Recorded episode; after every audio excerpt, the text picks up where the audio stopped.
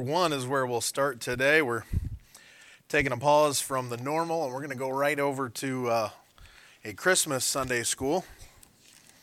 And of course, if you looked at your, uh, your family devotion, uh, you'd know we were doing Christmas this week, all right? Uh, Luke chapter 1. By the way, there is a uh, the new family devotion that is out there is for two weeks from today. Obviously, we don't have Sunday school next week. Uh, with it being Christmas Day, we're just doing the morning service. So uh, that memory verse will carry all the way to January 1st. So uh, if you would, you know, just remember that. And that'll be the lesson on January the 1st. Uh, Luke chapter 1 is where we are this morning. And I'm going to try and cover some, some things about the birth of Christ and uh, the truth of it and just, just go through some, some basic things, but some things that uh, are a good reminder, and maybe some things that'll uh, kind of spur you on today. And so uh, let's go ahead and uh, Luke chapter 1 and verse number 26. We'll start there. And he says, And in the sixth month, the angel Gabriel was sent from God unto, the, unto a city of Galilee named Nazareth, to a virgin espoused to a man whose name was Joseph, of the house of David, and the virgin's name was Mary. And the angel came in unto her and said, Hail, thou that art, thou art, that art highly favored, the Lord is with thee, blessed art thou among women. And when she saw him, she was troubled at his saying, and cast in her mind what manner of salutation this should be. And the angel said unto her, Fear not, Mary, for thou hast found favor with God. And behold, thou shalt conceive in thy womb and bring forth a son, and shalt call his name Jesus. He shall be great, and shall be called the Son of the Highest. And the Lord God shall give unto him the throne of his father David. And he shall reign over the house of Jacob forever, and of his kingdom there shall be no end. Then said Mary unto the angel, How shall this be, seeing I know not a man? And the angel answered and said unto her, The Holy Ghost shall come upon thee, and the power of the highest shall overshadow thee. Therefore also that holy thing which shall be born of thee shall be called the Son of God. And behold, thy cousin Elizabeth, she hath also conceived a son in her old age, and this is the sixth month with her, who was called barren. For with God nothing shall be impossible. Uh, and so here we have uh, we have the start of uh, ultimately uh, the the fulfillment of the prophecy that God gave about a virgin there back in Isaiah, uh, that a virgin shall conceive and bear a son, and shall call his name Emmanuel. And uh, of course, uh, the fulfillment of the prophecies of Jesus Christ the Old Testament. And here he comes. And uh, we start here, and this is ultimately the start of uh, God announcing to Mary in particular of what he is about to do uh, in bringing the Redeemer into the world, the Savior into the world. So let's have a word of prayer, and we'll, we'll talk about Christmas this morning. And uh, Father, we thank you for the day. We thank you for your goodness, your mercies, your care of us. Father, the fact that you continue to, to meet the need and supply over and over again. Father, we love you. We pray you would bless our time together. Help us, Lord, as we uh, look at the Word of God this morning, that you would bless it and that you would use it. Father, bring, Father, some things back to mind, Lord, that uh, we would remember today. And Father, we pray that you would help us maybe learn some new things or notice some things, Father, again. And Lord, we pray you'd uh, once again, bless the day with Pastor Legault as he preaches this morning that you'd put your hand upon him and uh, give him the strength and the wisdom and the understanding he needs to be able to proclaim with boldness the Word of God this morning. That you'd bring visitors in, Father. I thank you for uh, one saved last week. And Father, we pray that you would just bring some more visitors in, help them to hear the Word of God, help them to understand their need of a Savior, and they'd call upon Jesus Christ today. Lord, once again, we pray you'd get the praise, the honor, and the glory in Jesus, our Savior's name. Amen. Amen. So here we are in Luke chapter 1, and uh, you have the announcement. Ultimately, the first announcement is given to Mary. Uh, of course, the angel Gabriel shows up, and uh, he is the one that gives her the news that God has chosen her uh, to have his son, uh, the Lord Jesus Christ. Of course, uh, it is uh, supernaturally done. Of course, a virgin shall conceive.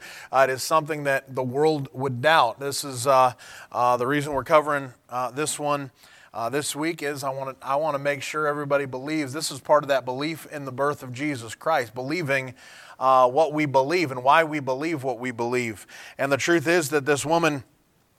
Uh, found favor with God. Not that she was anything in particular. There's no immaculate conception for Mary, which is what the Catholics teach, is that Mary was immaculate and so she's sinless, and so, and that doesn't work um, at all. In fact, later we'll find that she uh, proclaims to need a Savior herself. But the truth is uh, that God shows up uh, and sends the angel Gabriel, of course, and the Holy Ghost is going to come upon her, and she is going to be uh, she is going to be pregnant with uh, Jesus Christ, and so.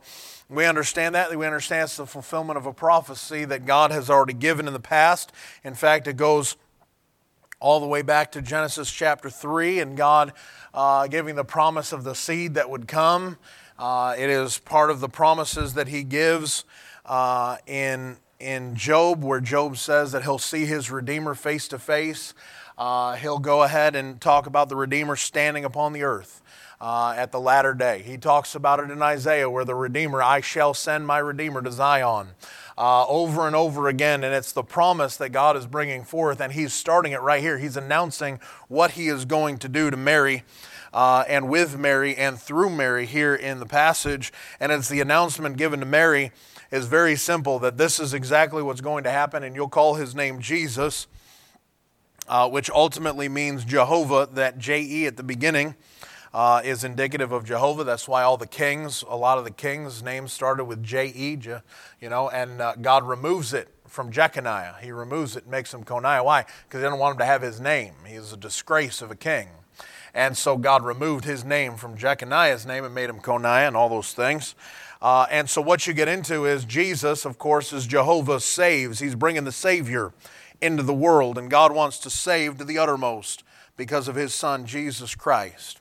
And so all these things are piled up in this little announcement right here. I can't cover everything in the announcement, but uh, he's announcing to her and he's making sure that she understands uh, that, you know, she's, she's wondering, well, how can these things be?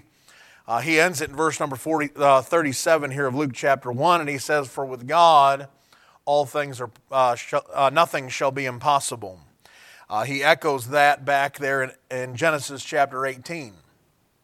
In Genesis chapter 18, Abraham's asking him, and the angel's reply is, Is anything too hard for the Lord? Uh, Genesis 18 14. Uh, there's nothing too hard for God to do. Uh, the problem that men have is not that they can't. Uh, it, it's not that they can't fathom these things, it's that they can't fathom that God would do these things. These are impossible. Uh, it's not possible. Worldly wisdom dictates a virgin can't conceive and bear a son. That's and that's the truth. If it just regular means, uh, physical there is no way that happens. Uh, but if God intervenes, anything can happen. Uh, and that's part of faith. That's part of believing what God says. And right here, God sends Gabriel to give the message, and the announcement comes to Mary first. And so she is uh, given the announcement. And then you go back to Matthew chapter 1, and Joseph gets the announcement. Uh, Mary's told first, and then uh, here comes here comes to Joseph. Uh, Matthew chapter one and verse number eighteen. We'll pick it up there. And he says, Now the birth of Jesus Christ was on this wise when, as his mother Mary was espoused to Joseph before they came together, she was found with child of the Holy Ghost. Uh, so obviously, this is after the announcement that Gabriel made back in Luke uh, chapter 1. This is after she's already been found with child, right? Uh, of the Holy Ghost. Verse 19 Then Joseph, her husband, being a just man and not willing to make her a public example, was minded to put her, put her away privily. He was going to do things quietly. He's a good man. Uh, and although he knew that he wasn't the father of the baby, uh, according to Jewish custom, he could, he could you know, eliminate the idea of the marriage, he could annul it uh, and make it so that they weren't going to be married. They're espoused, they haven't been married yet. He could get rid of it and because uh, it was a disgrace. Uh, and he chooses not to. He could have made the announcement. Uh, he could have had her stoned. Adultery. He could have her stoned. She'd be dead. Uh, but he doesn't. Instead, he's going to go away and put her away privately. He's going to he's going to kind of get rid of the thing, sweep it out, and, and not my problem. Uh, but at verse number 20, but while he thought on these things, hadn't done it yet, he's thinking about it. Behold, the angel of the Lord appeared unto him in a dream, saying, Joseph, thou son of David, fear not to take unto thee Mary thy wife, for that which is conceived in her is of the Holy Ghost. And she shall bring forth a son, and thou shalt call his name Jesus, for he shall save his people from their sins. Now all this was done that it might be fulfilled, which was spoken by the Lord, of the Lord by the prophet, saying, Behold, a virgin shall be with child, and shall bring forth a son, and they shall call his name Emmanuel, which being interpreted is God with us. Then Joseph, being raised from sleep, did as the angel of the Lord had bidden him, and took unto him his wife, and knew her not, till she had brought forth her firstborn son, and he called his name Jesus. Uh, Joseph is an amazing man, by the way. Uh, that takes faith right there. that takes a whole lot of faith right there. Uh, to not put her away, to not have her stoned, and then on top of that, to go ahead and deal with what he knows is going to be shame.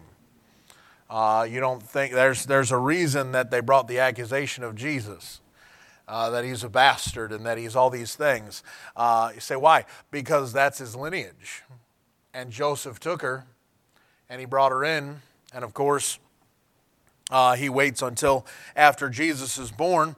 Uh, but uh, either way, uh, he goes. At, he, he knows he's taken the reproach for this, but he also knows that what God told him, and he believes what God said.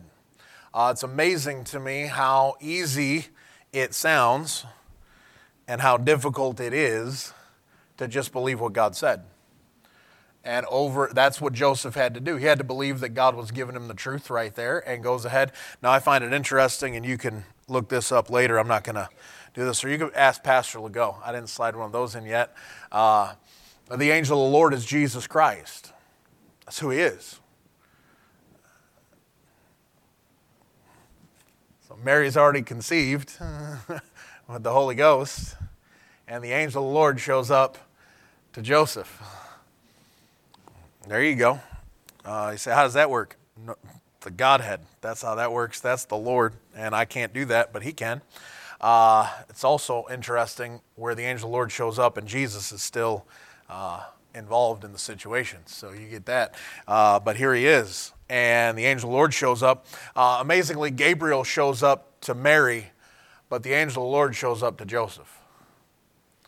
Uh, you say, what significance does that have? I don't know for sure. But uh, I'll let you think about that for a while uh, and see if that really matters. So the angel of the Lord appears to Joseph in a dream, tells him for sure uh, that Mary is going to have a son and who he is and why he is doing this. And Joseph has to believe that. Uh, Joseph has to believe that God is using Mary, which means he understands the character of who Mary was. Why is he putting her away privily? Well, because he doesn't, he, he thinks highly of her. He must think highly er, enough of her that he didn't want her stoned. And so he's, he's at least going to go ahead and he's considering. And he's trying to figure out the situation just like we would. What happened? How is this even possible? I wouldn't think that, w- that she would do anything like that.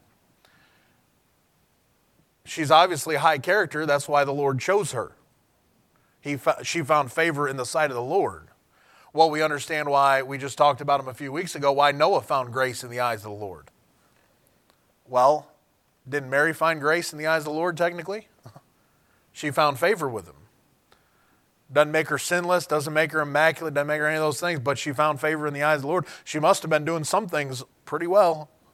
I'm assuming she's doing probably just about everything well. And the Lord saw favor and saw saw she could be the one that he would use, and the fullness of time had come, and he chooses her out. And he also knows the character of Joseph. He's a good man and he's a just man. That's a pretty good deal. And he goes ahead and does exactly what the angel of the Lord tells him to do. He believes and he follows. He does exactly what he's supposed to do. Uh, amazing. Verse 24 raised from sleep, he did as the angel of the Lord had bidden him and took unto him his wife. And he does, it exact, he does exactly what he was told. Isn't that amazing? Uh, doesn't things always work out better when you do exactly what you're told when the Lord tells you to do it? Um, but, anyways, I won't get into all that. All right. Uh, chapter 2, he gets into verse number 1. And he says here in Matthew 2 1, uh, Now when Jesus was born in Bethlehem of Judea, In the days of Herod the king, behold, there came wise men from the east to Jerusalem, saying, Where is he that is born king of the Jews? For we have seen his star in the east and are come to worship him. Uh, when Herod the king had heard these things, he was troubled, and all Jerusalem with him. And when he had gathered all the chief priests and scribes of the people together, he demanded of them where Christ should be born. And they said unto him in Bethlehem of Judea. For thus it is written by the prophet, And thou, Bethlehem, in the land of Judah, art not, art not the least among the princes of Judah, for out of these shall come a governor that shall rule my people Israel. Uh, and so, uh, obviously, this is a short time later. We won't get into that yet. Uh, but this is obviously after the birth of Jesus Christ has happened. So this is not in order. Uh, but what it is, is uh, these men have started and they have started to come. You say, where did they start to come? Uh, they started to come to Jerusalem. They saw the star in the they started traveling. When? When they saw the star. So these guys are they've already started coming. They know something's happened uh, and they were smart enough to be looking for it. Uh, they were wise men. And of course uh, at the time caesar which uh, reportedly to be caesar augustus the roman emperor uh, had everyone returning to their home city uh, to come in and pay taxes at the time. That's what they were doing uh, Caesar Augustus, all the world should be taxed, Luke chapter 2, right? Uh, they're bringing them in and they're filing the taxes. They're going in and they have to report. But everybody has to report to their own city. They have to go back to where they're supposed to go. It's all on timing. Uh, the amazing uh, portions, and, and I have done this, uh, was uh, repeatedly with different things. Uh, and we've done it a few times here in Sunday school and things with uh, the timeline for Jesus Christ. And the Lord says in Galatians, when the fullness of time was come, God sent forth his Son, made of a woman, made under the law, to redeem them that were under the law, that we might re- receive the adoption of sons. And it's, it's the perfect timing of God that starts to show up. And the question of uh, what is God doing in time and the choice of what he does. Now, we already read Mary's in Nazareth, she's not in Bethlehem. She's in Nazareth when, when Gabriel shows up. That's where they are. They're not down in Bethlehem, they're in Nazareth. And instead, God has to wait. He's got to fulfill a prophecy. You say, what's he fulfilling? He's fulfilling the prophecy you just saw out of Micah. He's fulfilling that he's got to be born in Bethlehem. And his son is going to be born in Bethlehem. That's where he's going to come from. So, what does God do? Well, if you were to look over the timing uh, and go back into just regular history, you find out that uh, a few years before the birth of Jesus Christ, they were trying to do the taxation. But the Jews felt like it was unfair representation of them. Sound familiar? And he goes ahead, they send emissaries to Rome. And it takes two, almost three years, I believe, for them to sort the whole mess out. And then everybody gets sent to where they're going to go. So, what was the Lord doing? Uh, just waiting a couple years for Mary and Joseph to be ready. His timing. To do what? To wait for all the world to be taxed. And he puts it off for two to three years, almost three years, just so he could have the fullness of time and go ahead and set the timetable and set the state. He stopped an entire world from being taxed, just so he could wait for Mary and Joseph to be ready so he could use them to do what he wanted to do. That's impossible. Okay. Why would he do that? Because he chooses who he wants to choose. Uh, there's a great verse, and it's not exactly fitting in this spot, but it's slightly taken out of context, but it is still true. Uh, many are called, but few are chosen. God chooses people for certain tasks. Uh, in a couple weeks, we're going to talk about Abraham, talk about chosen. He chooses people, and He chooses people for a reason. And He chooses to use them for a reason. Those pieces in your background are there, but they're there because God's going to use them. He can choose to use you to do certain things that I could never do, that Pastor Legault would never be able to do. There's people that you can reach and nobody else can reach because of the way that you are. Uh, I'll never forget a few, as a few years ago, uh, the Suttons were still here, and we were at Youth Ablaze, and uh, it was one night at the hotel. I was I was prepping something. I don't remember what I was doing. I was down in the lobby though. I wasn't in. I wasn't up in my room. I was in the lobby. Uh, some people hadn't come back, and there was a man in there, and he was a party guy. He was, uh, you know, drinking, and uh, he was a little. He wasn't totally inebriated, but he was. He'd had a few at least, and uh, you know he was there, and there was this concert and this rock crowd that he was, you know, going to see, and all this stuff, and uh, he got asking me questions, and I started witnessing to him and uh, talking with him, and I didn't. I wasn't getting very far uh, and I wasn't really sure where to go with some of it. And uh, Matt Sutton came in. And he said, Well, why do you say that? Well, that, he had a little bit of that in his past. Didn't have a lot of it, but he, he's, he, you've heard his testimony. Drinking, partying a little bit, doing those things. And he came in and he saw me talking, and I kind of gave him the gave him the nod, like, "Hey, man, I need you to come over here." So he came over, and he got much farther with that man than I ever did. Uh, you say, what, was, what were you doing? Evidently, I was holding the place. I was delaying and answering some things and moving some things, and Matt got a really good witness in with him that I, I wasn't getting anywhere with. But Matt could because he understood where he was coming from. And your past could dictate and move and make it so that God can use you just the way He wants to and move the things that He needs to. And of course, they go ahead and move down to Bethlehem to go ahead and take care of the taxes that are going to have to be paid here and the problems that they're going to have. And the Lord has moved it in that direction. I'll look over at uh, Luke chapter 2. Luke chapter 2.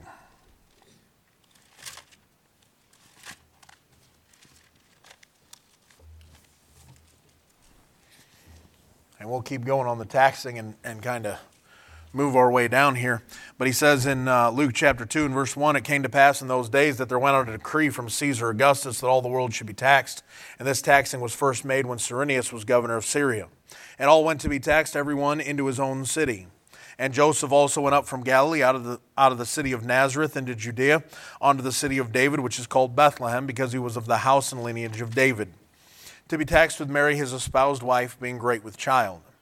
And so it was that while they were there, the days were accomplished that she should be delivered.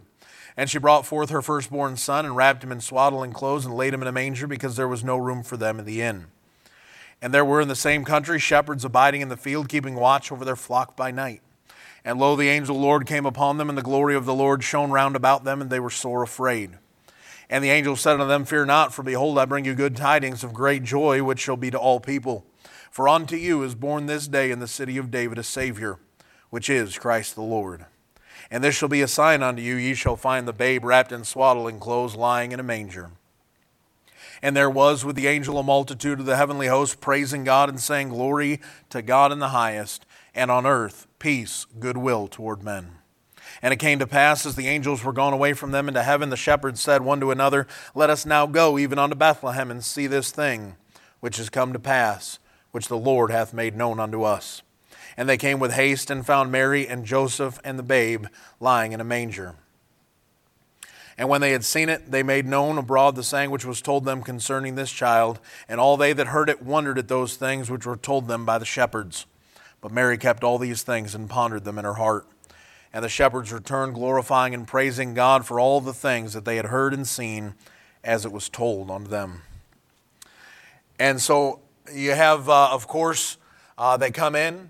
Uh, they come into Bethlehem. They were taxed three days approximately journey down uh, from Nazareth down to Bethlehem is, uh, is the thought.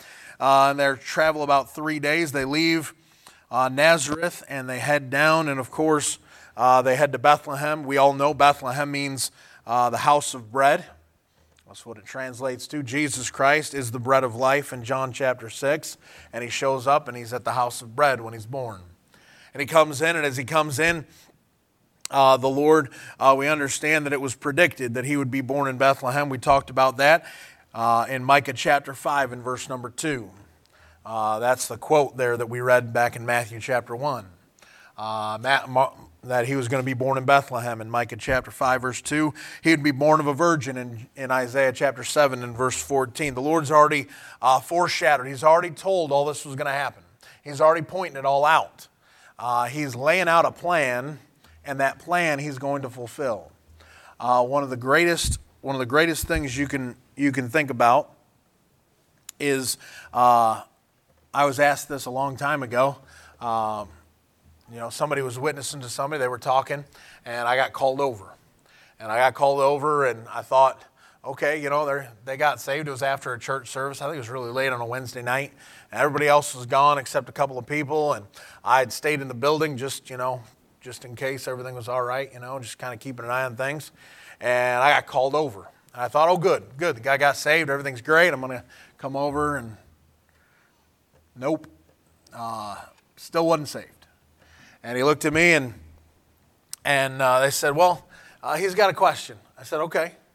And he said, well, why why did you get saved? And I thought, that's a dumb question. I didn't say that, but that's a dumb question. say, why is that a dumb question? Because I got saved at seven. I grew up in church. Like, it wasn't real difficult for me to make the leap, you know? Uh, I mean, or, right? I mean, it's not really hard. Uh, but for somebody in their late 20s, that's a different story. That's never really been in church, never really done anything.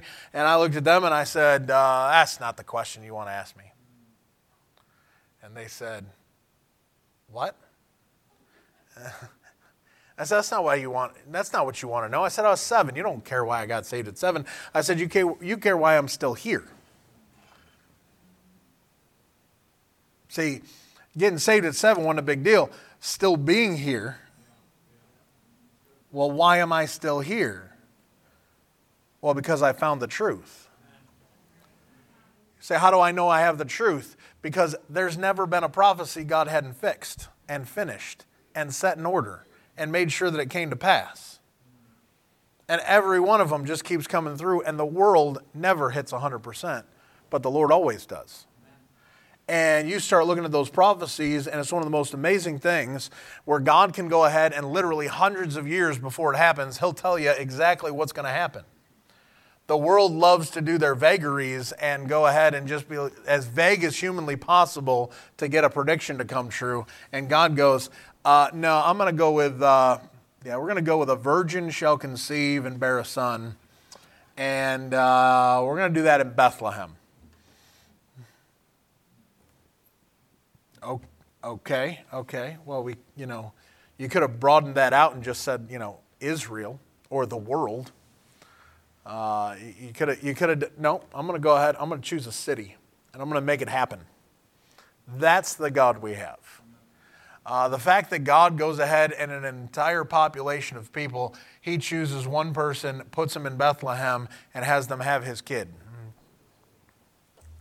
He does not play around. He knows exactly what He's doing, and He does it right every time. And oftentimes people forget God chooses and God does. And that's what He does. He does it on purpose. God is a God of order, and He is a God that does things, He does it on purpose. He's not just, oh, well, what can I come up with today? He's always got a plan, and He executes His plan. Uh, Jesus Christ, it was, uh, it was predicated. He, he goes ahead and predicts exactly what He's about to do. Uh, they show up in a manger and he shows up to a manger because ultimately there's no room for them in the inn. We understand that. Uh, but the world, it shows and, and dictates that the world doesn't care about Jesus. That's just the truth. The world doesn't care about Jesus. Uh, they're, they're glad to celebrate whatever they can celebrate so they can get what they want, but they don't care about Jesus. Uh, it never, they never have. Uh, that's obvious. Friendship with the world is enmity with God. Uh, God and the world are not friends. And the world, it's because the world doesn't want to be his friend. He's done more than enough to show he wanted to be theirs. Interestingly enough, a manger is a place where a lamb would be born. And it's the place the Lamb of God was born. A manger is a dirty place and Jesus Christ shows up when you're born again, he shows up in a dirty heart and cleans it up for you. Jesus leaves a clean place to come down to a dirty earth, tainted, by mankind's sin in order to become the Savior of mankind. And he shows up to a dirty place. It's witnessed by shepherds. Shepherds come. The elite don't show up. Instead, it's lowly shepherds. The shepherds are the first ones to come and see Jesus. Amazingly enough, it's because shepherds were the ones who raised a lamb to be sold for a sacrifice. Yeah. Probably shocking. The shepherds soon figure out that the good shepherd was about to give his life for the sheep. John chapter 10. He goes ahead and has shepherds show up first because he knows he's going to be the good shepherd. Because they're the ones who would understand the sacrifice he'll make for the sheep. He showed up not just to be the good shepherd, he showed up to be the good shepherd for us. Uh, he came, and he came because he was going to become flesh to shed his blood for the payment of all of man's sins. Hebrews, he says that without the shedding of blood, there's no remission of sins. The problem we have is that you can't wash away sins by the blood of bulls and goats that could never take away sins. And so God goes ahead and came up with the, uh, with the uh, only plan, really, the only plan that could go ahead and make it so you and I could have our sins forgiven forever. He showed up because nobody else could take the payment. Nobody else could shed blood that was good enough to pay the debt of the sins of mankind or to wash them from all of their unrighteousness. He shows up because uh, we weren't redeemed with corruptible things as silver and gold, but with the precious blood of Christ, as of a lamb without spot and without blemish. He shows up because the blood is the payment for all of our sins. And if he doesn't show up, we don't have a payment. He demonstrates his love toward us when he shows up. But God commendeth his love toward us, and that while we were yet sinners, Christ died for us. He shows up out of love. The Savior came because of love. He didn't come because he wanted to show off. He came, he came to give his life a ransom for many. He came because he's not willing that any should perish, but that all should come to repentance. God shows up. Jesus Christ shows up. Why? Because he wanted everybody to have a Savior. He wants it. That's what he's done. He has set it up for mankind to have a Savior and to be able to have salvation come because before Jesus Christ, there is no real salvation. Not like we know it. Uh, the Old Testament, you know, they made, their, they made their sacrifices under the law and they did all these things and it covered it up, but it never took away sin. You find that out in Hebrews. It wasn't good enough to wash them of their sins. It could cover it. It could show, hey, I'm, you know, I'm covered. Uh, you know, I did everything I was supposed to do, but that doesn't put you in a sinless heaven. You still have your sins, they're just covered up. You're still dirty.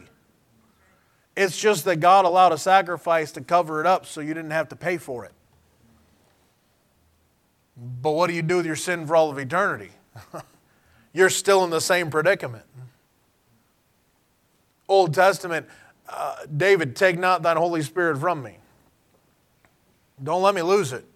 You took it away from Saul. Don't let me lose it. You, you and I don't have to worry about losing our, the Holy Spirit. He sealed us onto the day of redemption. He's, in, he's inside, ready to go, waiting. The salvation that you and I have is the permanent salvation of the blood of Jesus Christ, washing us of all of our sin. And God did that when He brought Jesus Christ into a world. He made that a possibility for mankind. Whether they take it or not is their free will, free will choice. They could choose to take it or not take it. But when he came in, he gave them the, he gave them the chance finally that he might be just and the justifier of him which believeth in Jesus. It was God's going to come up with the means to go ahead and make it so you and I could have a salvation that the world could never comprehend. The world, in their logic, they don't comprehend salvation. They look at it as I got to be able to do something to get there, and I've got to be able to atone myself for all the things. And God said, No, I made an atonement at Calvary. I sent my son, and he lived the life you couldn't live so that he could pay the debt of all of your sins, and he gave his life a ransom for many. That's the whole point. But mankind doesn't want to see it. Look back at uh, Matthew chapter 2. Matthew chapter 2.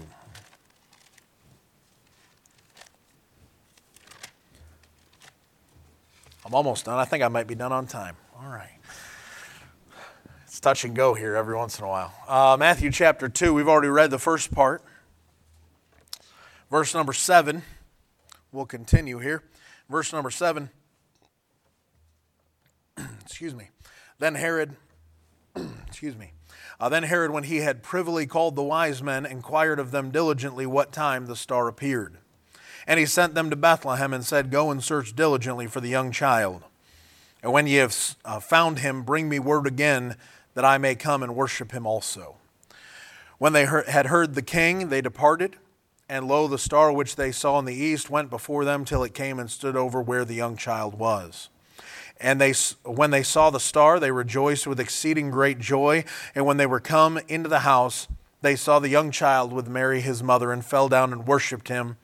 And when they had opened their treasures, they presented unto him gifts gold and frankincense and myrrh. And of course, we know the rest. They go back a different way, and Herod goes ahead and tries to destroy. Uh, tries to destroy Jesus.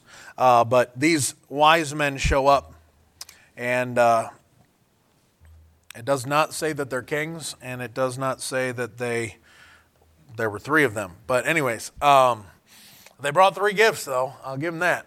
Uh, just, just saying. Um, they come from they come from afar. Uh, that's what we know. We know they've come from afar. They're traveling in.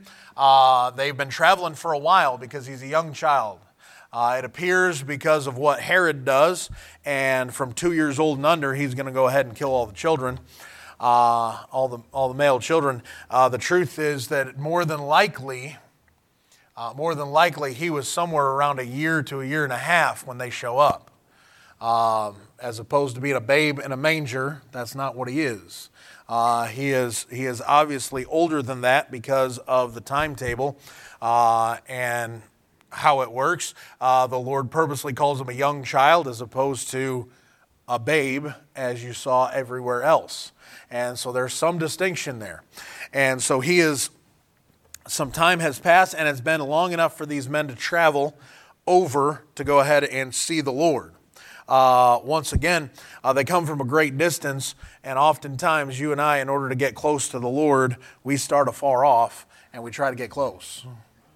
Uh, you say, how do you do that? Uh, by getting the light that He gives you. There's a light, there's a star. Uh, we have seen His star, the, and we've come to worship Him. Uh, by the way, uh, you get light so that you can worship Him. That's the point of getting light. The point of getting light is to make it so you can worship Him better. That's what they came to do. We saw, we want to go worship Him. And the king, of course, Herod lies. Well, I want to go worship him too, so let me know where he is. Uh, false worship. Uh, why? Because he didn't see any light. He wasn't paying attention to the light. But the wise men were. And as you're going to be wise with God, you have to make sure that you follow God's word and follow His light, the light that He gives you. And as you walk, you can go ahead and worship Him better. And that star I won't get into is an angel, uh, obviously, over the place, and uh, is guiding them and leading them. Uh, and whether it's the angel of the Lord or not, I don't know. Uh, but it's a light that was shining, and it was particular over a house. kind of just logical means, let's face it, that is not a regular star, all right? That's not a ball of gas burning miles away. Um, and you, you look at it and you understand that it must be something, and it's a particular thing for those, and they get to see it. We've seen his star in particular. We know what it is. We were looking for it. We've found it, and we've come searching for it. While he that cometh to God must believe that he is, and that he is a rewarder of them that diligently seek him. Well, then it's not a problem to seek him. We go, we're looking. Well, I'm looking for something. Uh, Lord, I'm looking for an answer. Uh, oftentimes, you know what we find? We find that people do look for Him. They may not understand where they're looking and they may not understand what He's trying to do, but they're looking because they understand that there is a God in heaven and I want Him. And if He is real, how do I get to Him? And what they need is they need light. They need the Word of God. They don't need some great speech. They need the Word of God to show them and to give them the light that they need so that they can come to a Savior. And these men, they find the light, they go ahead and they walk and they go and they seek it out. And they look for God to guide them to the place where they're going to go. And when they arrive, they go ahead and bring him gifts. They bring him these gifts. And the gifts are particular. I think they brought them on purpose. I don't think this is just happenstance that these are the three gifts that they brought. I think they were planning on this. I think this was a planned event right here. Uh, they're searching, and they obviously packed for a reason. well, they may have already laid up treasure. How about that? In store for the day when they would see the king. Maybe you ought to lay up for yourselves treasures in heaven where moth and rust does not corrupt and where thieves don't break through nor steal. So that you can have something to give to the king when you get to see him. Anyways, I'm going to get into some other stuff right there, but that's that'll preach for a while, so I got to move on. They go ahead and they present him gifts. Now they give him gold gold throughout the scriptures. That's easy to see. Uh, if you can't figure that out, I don't really know what to do for you. Gold is obviously a picture towards uh, the kingship of Jesus Christ. Uh, it points to his deity as God, as well as uh, the truth that he is the King of kings and Lord of lords. Uh, it points to those things. That's why they brought it. They brought it because it is fit for the king to get gold. Uh, that's what he's supposed to have. it, is, it is pointing directly to that. They bring in frankincense. And frankincense uh, was used by the priests, of course, uh, so it, it, authors toward his, uh, his priestship. Uh, him being a priest after the order of Melchizedek, uh, him going ahead and being our great high priest, him that is, you know, all the verses of Jesus Christ being our priest, and him being the, being the one to be able to stand between us and devotion to God. Uh, go ahead and it, it symbolizes that he's, he's the one devoted. He's the one set apart to do something that nobody else is going to be asked to do. The priest is in a position that nobody else gets asked to do. Uh, Old Testament, you have, you have the priests, they do certain things with the sacrifices. You have these priests doing these certain things. You have priests that were on instruments. You have priests that were doing this. And then you had the high priest. And he is the only one allowed in the Holy of Holies. is the only one allowed to do certain things. Jesus Christ set apart in particular as our high priest. And God, uh, these, these, uh, these men come and they give gifts and they give gold and they give frankincense, his kingship, his priesthood, and finally they give him myrrh. They give him myrrh. Myrrh was used uh, ultimately as a perfume for the dead. That's what it's used for. When they come to anoint the body of Jesus, that's one of the things they bring they would bring myrrh. It was used for anointing bodies after death. Jesus Christ points to him as a man ready to die. He's going to give his life a ransom for many. These men brought these gifts and they bring them and they set it up to make sure that they understood whether they understood what they were bringing or not god already did set him up for him to be able to be the king, for him to be the priest, and for him knowing that as a man he was about to die. He's going to give his life. Born to give his life, born to lay down his life for everybody, the ultimate sacrifice for him brings about the ultimate salvation for all of mankind. Amazingly enough, everything that they brought was done so that they could give him worship and to glorify him. Everybody wants the great meanings of Christmas, and the truth is, the reason you ought to celebrate it, I understand it's not December 25th, it's probably September, but, anyways, I'm not going to get into all that. The truth is, the reason we celebrate it anyways is to let a world know, to let them know there's someone worthy of gifts. There's someone worthy because he gave a great gift. He gave the greatest gift he could ever give. He gives, gave salvation full and free. And we ought to give gifts back to him to glorify and to worship him. He is the only one worthy for us to give gifts to. He's, he's it. He is, he is that in all things he might have the preeminence. The sad truth is, most people have removed him from, even Christians, remove him and put him off to the side, and they put him in and they go, Well, we'll read Luke chapter 2 on Christmas morning, and then let's get to the presents. And he has no preeminence on the day that a Christian says he's celebrating the birth of his Savior. They leave him out, and they didn't have any gifts for him. They aren't laying up treasures in heaven. They're not concerned about worshiping him. They're not concerned about believing what he had to say and getting to him and doing it his way. It becomes more about themselves and family and let's celebrate and get together and what can we have and what can I get than it does about what great gift God has given me. I ought to worship him for it.